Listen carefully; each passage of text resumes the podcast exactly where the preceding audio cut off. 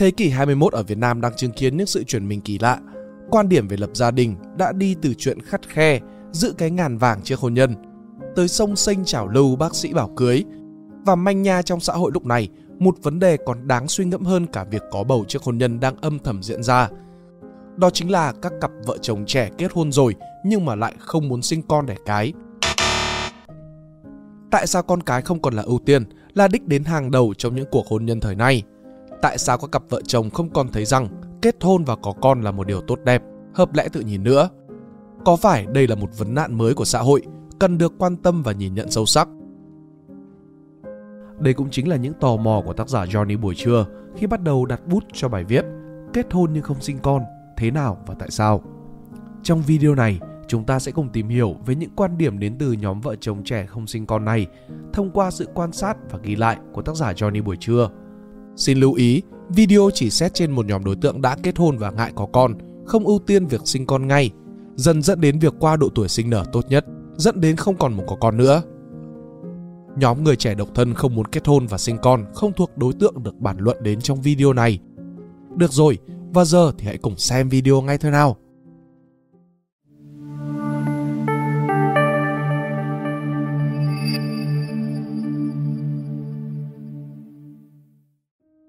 Những lý do tại sao vợ chồng trẻ ngại đẻ con Lý do thứ nhất, lo sợ hôn nhân không bền vững, ảnh hưởng đến con cái. Hạnh phúc mãi về sau ư? Rõ ràng là chúng ta không sống trong cổ tích như thế. Và kết hôn rồi sống với nhau cả đời, không màng đến biến cố, thậm chí là sự độc hại của mối quan hệ, cũng không phải là quan niệm của người trẻ trong xã hội bây giờ. Họ rất hiểu, chuyện tình cảm của hai người không phải lúc nào cũng êm đẹp. Thường thì khi mới yêu, mọi thứ đều có màu hồng mơ mộng. Sau một thời gian thì có nhiều vấn đề hơn xảy ra và chúng ta bắt đầu nhìn thấy nhiều hơn các màu sắc của một mối quan hệ tình cảm. Có khi suốt khoảng thời gian yêu đương của hai người không có chuyện gì nghiêm trọng, nhưng đến khi kết hôn rồi thì lại khác. Lúc đó không còn là chuyện riêng của hai người nữa, mà là thành chuyện của hai gia đình. Vai trò trách nhiệm đã khác. Rồi khi có con, vai trò trách nhiệm của hai người lại khác hơn nhiều nữa. Điều đó dẫn tới rất nhiều vấn đề khiến tình cảm đi xuống, hôn nhân không bền vững. Thứ nhất là các yếu tố bên ngoài. Áp lực tài chính và thời gian, đó là áp lực phải kiếm nhiều tiền hơn để chu cấp cho gia đình, con cái. Khi đặt mục tiêu kiếm nhiều tiền hơn thì đồng nghĩa với việc chúng ta phải dành nhiều thời gian cho công việc hơn như là làm thêm giờ, làm ngoài giờ hay là làm những cái công việc khó khăn, trách nhiệm cũng cao hơn. Chúng ta đồng thời cũng phải dành thời gian cho các mối quan hệ có liên quan tới công việc như là khách hàng, bạn bè, đối tác nên phải giảm bớt thời gian cho gia đình và bản thân, con cái. Tâm lý so sánh Dưới tác động của Internet và mạng xã hội, chúng ta dễ dàng tiếp cận thông tin hơn, đặc biệt là các thông tin từ các nguồn này lại mang tính khoe khoang và thiếu sự kiểm chứng. Chúng dẫn tới tâm lý so sánh, đố kỵ và khiến cho chúng ta thường cảm thấy không được hạnh phúc và hài lòng với cuộc sống hiện tại. Thêm vào đó là các thông tin về cuộc sống tự do, cổ vũ ly hôn nếu như mà hôn nhân không hạnh phúc cũng nhiều hơn so với trước. Điều này thực ra không phải là xấu, bởi vì đúng là nếu bạn có một cuộc sống hôn nhân tồi tệ thì nên rời bỏ. Tuy nhiên, càng tiếp cận nhiều thông tin mà không biết sàng lọc, không biết phân biệt và thiếu kỹ năng giải quyết xung đột thì lại khiến cho chúng ta dễ hành xử sai. Thứ hai, các yếu tố bên trong tác động tới đời sống tình cảm có thể kể đến là ở bên nhau lâu ngày khiến cho chúng ta trở nên quen thuộc hơn, không có cảm giác nhớ nhung, xa cách khiến cảm xúc cũng bị nhạt dần. Hàng ngày thấy rõ được những cái thói hư tật xấu của nhau cũng dễ khiến cho người ta chán nhau hơn. Tuổi tác tăng lên dẫn tới những thay đổi về tâm sinh lý khiến cho chúng ta có những cảm nhận khác về tình yêu và cảm xúc. Có thể ta sẽ thấy bớt vồ vập, bớt ham muốn, mọi thứ chậm lại và giảm sức hút. Không có mục tiêu gắn bó trong tình yêu, dễ yêu dễ bỏ đề cao vật chất và vẻ bên ngoài hơn. Đó là những thứ dễ thay đổi, nên nếu dùng nó làm mục tiêu thì chúng ta cũng sẽ dễ thay đổi hơn và dễ chán, dễ từ bỏ hơn. Có thể thấy, kết hôn và sinh con không khiến cuộc sống đảm bảo được sự ổn định về mặt tình cảm, đảm bảo về cuộc hôn nhân mặn nồng hơn, mà còn gây ra áp lực tài chính lớn hơn, thời gian phân bổ cho con cái, chăm sóc cho bản thân bị giảm sút để đảm bảo thời gian làm việc, dẫn đến tâm lý đôi vợ chồng luôn dễ ở trạng thái căng thẳng, mệt mỏi, dễ cau gắt nên là tăng mâu thuẫn. Tóm lại, đây là một nỗi lo chính đáng vì trong cuộc sống hiện đại càng ngày càng có nhiều vấn đề, áp lực đặc biệt là tại các thành phố lớn.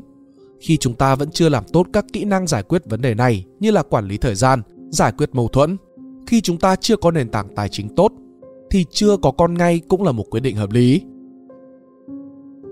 Câu hỏi đặt ra là làm sao để chúng ta học được những kỹ năng trên từ sớm trước khi phải lo nghĩ về chuyện hôn nhân, có con. Làm sao để xác định được thời điểm khi nào có con thì tốt và liệu cái nỗi lo sợ mọi thứ nằm ngoài tầm kiểm soát của mỗi người có phải là một điều đáng quan tâm. Lý do thứ hai, lo sợ về vấn đề kinh tế không nuôi được con như kỳ vọng, sợ con khổ. Đảm bảo tài chính là một chuyện, đảm bảo tài chính để nuôi con như là kỳ vọng, cho con một cuộc sống tốt nhất lại là một chuyện rất khác. Muốn con được hưởng những điều tốt nhất là không sai và hoàn toàn là mong muốn tự nhiên của mọi cha mẹ. Nhưng mà khi không thể đảm bảo thực hiện được điều này, đó lại trở thành một lý do khiến các cặp vợ chồng trì hoãn sinh nở. Lý do này thuần về kinh tế bởi áp lực tài chính trong việc nuôi con và dạy con không hề nhỏ, đặc biệt là ở trong các thành phố lớn, trong nhóm người có học thức cao và khả năng tài chính tốt.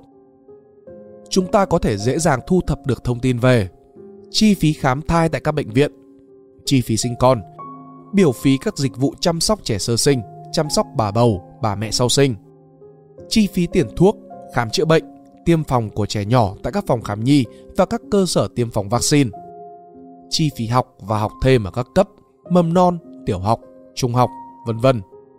Chi phí bỉm sữa, đồ cho trẻ sơ sinh, trẻ em tại các cửa hàng, tạp hóa, siêu thị chuyên bán đồ cho trẻ em. Tổng hợp tất cả các khoản này, chúng ta sẽ có một bức tranh khá rõ về số tiền để thai nghén và nuôi dạy một đứa trẻ kể từ khi nó còn trong trứng nước cho tới khi 18 tuổi. Chưa kể là những cái chi phí lạm phát. Với mức chi tiêu ở các thành phố lớn, chúng ta sẽ không khỏi giật mình về số tiền này. So với mức thu nhập của một nhân viên văn phòng bình thường, chỉ trông chờ vào tiền lương mà không có thêm thu nhập nào khác thì nó khiến họ bị ngộp thở. Có người chi tới 60-70% thu nhập cho việc nuôi và đi học của con cái. Điều đó dẫn tới họ chẳng còn khoản tiền nào cho các nhu cầu của bản thân. Các khoản chi tiêu thỉnh thoảng phát sinh trong gia đình hay là trong các mối quan hệ xã hội. Họ thường xuyên rơi vào cảnh bí tiền, phải vay mượn để chi tiêu, giật gấu vá vai nên luôn bị mắc kẹt ở trong vòng lặp này. Một điều nữa là cái suy nghĩ luôn dành thứ tốt nhất cho con. Điều này khiến cho chúng ta sẵn sàng chi mạnh tay hơn, nhiều tiền hơn cho các quyết định liên quan tới con cái. Dịch vụ y tế đắt hơn, món ăn ngon hơn, quần áo tốt hơn, đồ chơi xịn hơn, học phí nhiều hơn. Nên khiến những người trẻ tuổi, công việc và thu nhập chưa tốt cảm thấy đó là một áp lực lớn. Họ lo sợ không đáp ứng được những cái điều tốt nhất cho con cái nên là chưa dám có con. Lý do thứ ba, lo sợ không có thời gian cho con cái. Lo sợ không có thời gian cho con cái không chỉ xảy ra ở những gia đình không vững tài chính mà còn ở chính những gia đình tài chính dồi dào. Việc họ đặt mục tiêu cao cho công việc thường gắn với cả mục tiêu tài chính ổn định hơn ở trong tương lai, trong đó cũng là để có tài chính cho con cái. Tuy nhiên, vấn đề xảy ra là càng bận rộn với công việc, người ta càng khó thoát ra khỏi trạng thái này, kể cả khi có nền tảng tài chính tốt. Quỹ thời gian dành cho con cái cũng tùy theo khả năng đáp ứng và mong muốn của mỗi người nên là không có quy ước chung. Tuy nhiên, trong giai đoạn đầu khi đứa bé mới ra đời thì cần nhiều thời gian hơn. Ví dụ như là phụ nữ phải nghỉ thai sản từ 4 đến 6 tháng kể từ khi sinh nở để vừa hồi phục sức khỏe, vừa có thêm thời gian chăm sóc con nhỏ. Không riêng người vợ, người chồng, chưa kể hai bên gia đình cũng phải giúp sức. Do đó, nếu điều kiện gia đình hạn chế về nhân lực và vật chất thì áp lực thời gian cho con cái sẽ thường rất nặng nề. Thực tế thì rất nhiều người trẻ lo sợ cái việc nghỉ thai sản sẽ đồng nghĩa với việc mất việc làm do thời gian nghỉ quá lâu, công việc có người khác thay thế. Bởi hiện nay, lao động cho các công ty tư nhân là chủ yếu, môi trường làm việc cạnh tranh cao, đòi hỏi phải sát sao với công việc liên tục nên rất khó để có quỹ thời gian nghỉ dài lên tới vài tháng. Do đó, lý do sợ không có thời gian cho con cái còn ẩn chứa lo sợ bị mất việc làm và mất nguồn thu nhập. Lý do thứ tư, lo sợ mất tự do, không có thời gian và thời gian cho bản thân. Một khi đã có con thì cái việc nuôi dưỡng con nhỏ đòi hỏi sự chăm sóc liên tục, hàng ngày. Phương án mà ông bà chăm sóc cũng chỉ là có thể trong một thời gian ngắn, bằng tính hỗ trợ chứ khó có thể thay thế được vai trò của cha mẹ. Điều này đặt ra một cái nỗi lo là không có sự tự do vì cái lúc nào cũng phải quanh quẩn với con cái trong các hoạt động ăn ngủ, vui chơi và học hành. Việc đó chiếm gần hết thời gian và tâm trí còn lại ngoài giờ làm việc của họ, dẫn tới việc họ không có thời gian cho bản thân nữa. Các hoạt động cá nhân trước đây rất bình thường như là uống cà phê, đi xem phim thì sau khi có con trở nên rất khó khăn. Cái giai đoạn khó khăn này thường kéo dài từ 3 đến 5 năm, tùy theo từng điều kiện gia đình. Trong khi đó, nhu cầu hưởng thụ, tự do phát triển bản thân của người trẻ tuổi là rất cao. Điều này không chỉ xuất phát từ bản thân họ mà là còn do bạn bè, do hình ảnh, tin tức ở trên internet tác động, kích thích. Chính vì vậy, quyết định muốn có con đòi hỏi họ phải đánh đổi rất nhiều thứ, chấp nhận thay đổi trong một khoảng thời gian tương đối dài, từ 3 đến 5 năm với trường hợp có một con và từ 5 đến 8 năm với trường hợp bạn có hai con, nếu trung bình mỗi con cách nhau 2 tuổi. Việc này sẽ khiến rất nhiều bạn trẻ không chấp nhận được, dẫn tới tâm lý ngại đẻ con. Còn về góc nhìn của tác giả, sau khi xem xét hết bốn lý do trên, tôi tự đặt ra một câu hỏi. Ý nghĩa của việc có con là gì? Điều đó có thật sự quan trọng và bắt buộc phải làm không? Có nhiều khắc nhìn khác nhau về điều này, có thể kể đến như Con cái là kết quả của tình yêu, là sợi dây kết nối tình cảm vợ chồng. Khi tình cảm lứa đôi chín muồi thì họ kết hôn. Khi tình cảm vợ chồng chín muồi thì họ sinh con. Đây là điều hợp lẽ tự nhiên và rất tự nhiên, không cần gượng ép Họ muốn sinh con đơn giản chỉ bởi vì tình cảm đã đủ độ chín. Giống với quy luật triết học, tích lũy đủ về lượng sẽ thay đổi về chất. Quan niệm con cái là bảo hiểm khi về già của cha mẹ vẫn còn rất phổ biến ở trong xã hội. Nguyên nhân theo tôi có lẽ là do trước đây xã hội chưa có các chính sách an sinh xã hội, bảo hiểm xã hội nên bản thân mỗi người, mỗi gia đình sẽ phải tự lo. Cách tốt nhất để có người chăm sóc khi già yếu chính là sinh ra và nuôi dưỡng một người để họ làm điều đó cho mình. Thứ ba, con cái là người nối dõi tông đường, thừa kế tài sản, thờ cúng tổ tiên. Đây là nét đặc trưng trong văn hóa và phong tục tập quán nên nó có một vai trò hết sức quan trọng trong tâm lý mỗi người.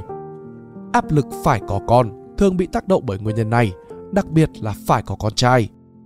Sự công nhận về quyền thừa kế không chỉ có trong bản thân gia đình mà còn đến từ trách nhiệm của một cá nhân đối với dòng họ người ta có thể nhận con nuôi để rồi cho người con thừa kế tài sản, nhưng mà việc thờ cúng tổ tiên lại phải chuyển sang cho người khác vì dòng họ không công nhận người con nuôi này.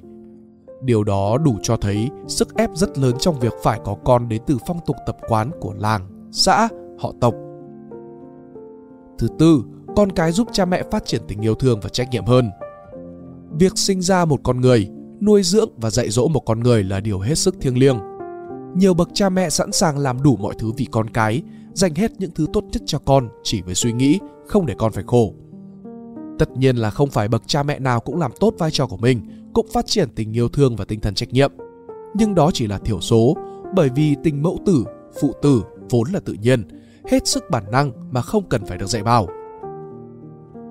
Theo tôi, điều quan trọng nhất chính là việc có con giúp cho chúng ta phát triển tình yêu thương và trở thành con người có trách nhiệm hơn. Có câu, có con mới hiểu lòng cha mẹ. Khi có con, chúng ta thấy được sự vất vả trong việc nuôi dạy đứa con của mình thì đồng thời cũng hiểu được những vất vả của cha mẹ đã nuôi dạy ta như thế nào. Điều đó tạo ra một cái thứ thấu hiểu mà không cần phải nói ra. Sự thấu hiểu này sẽ giúp các thế hệ gần nhau hơn, hòa thuận hơn và làm thúc đẩy lòng hiếu thảo một cách tự nguyện. Đó là hai yếu tố quan trọng để hình thành nên hạnh phúc. Sự cho đi một cách tự nguyện, tiền bạc, thời gian sự quan tâm, yêu thương, lo lắng đối với đứa con của mình mà không đòi hỏi điều gì. Khi làm được điều này thì chúng ta sẽ dễ cảm nhận được hạnh phúc ở trong tình yêu. Sự đền đáp một cách tự nguyện, hiếu thảo hơn với cha mẹ, phụng dưỡng họ khi về già, như vừa là sự đền đáp, vừa là sự cho đi của tình yêu. Tuy nhiên, do mỗi người có những cái góc nhìn khác nhau, một mục tiêu khác nhau nên khó có thể giữ được sự thuần túy trong hai yếu tố trên. Sự cho đi thường đòi hỏi đền đáp, con cái phải ngoan, phải đạt điểm cao, con phải làm cha mẹ nở mày nở mặt, con phải báo hiếu cha mẹ khi cha mẹ về già. Chính vì cái sự đòi hỏi đền đáp này mà chúng ta cảm thấy việc nuôi con trở thành một khoản đầu tư, một khoản bảo hiểm hơn là một thiên chức được làm cha làm mẹ. Do vậy, để phá bỏ đi tâm lý ngại sinh con, chúng ta cần những giải pháp mang tính tổng thể. Những điều này cần được tìm hiểu, học tập, rèn luyện từ sớm chứ không phải là trong thời gian ngắn có thể làm được. Nói tóm lại, đối với tác giả Jimmy buổi trưa thì cái việc kết hôn và có con là một phần của hành trình sống, phát triển tình yêu thương và trở thành một người tốt hơn. Nhưng điều này cũng phải đánh đổi rất nhiều trong cái xã hội càng ngày càng phức tạp hiện nay. Đó chính là lý do những cặp vợ chồng trẻ hiện đại đã và đang manh nha xuất hiện những cái dấu hiệu ngại sinh con cho dù độ tuổi đang rất chín muồi cho việc sinh nở. Các bạn nghĩ sao về những lý do này? Chúng đúng hay sai? Còn điều gì thiếu mà tác giả chưa nhắc tới? Hãy comment ở bên dưới cho Spy Room biết nhé. Đừng quên ấn vào phần mô tả của chúng mình để đọc bài viết đầy đủ cũng như là tham khảo những giải pháp đưa ra của tác giả Johnny buổi trưa trong bài viết Kết hôn nhưng không sinh con, thế nào và tại sao? Cảm ơn các bạn đã xem hết video này. Xin chào và hẹn gặp lại. Mình là Pink Dot. See ya!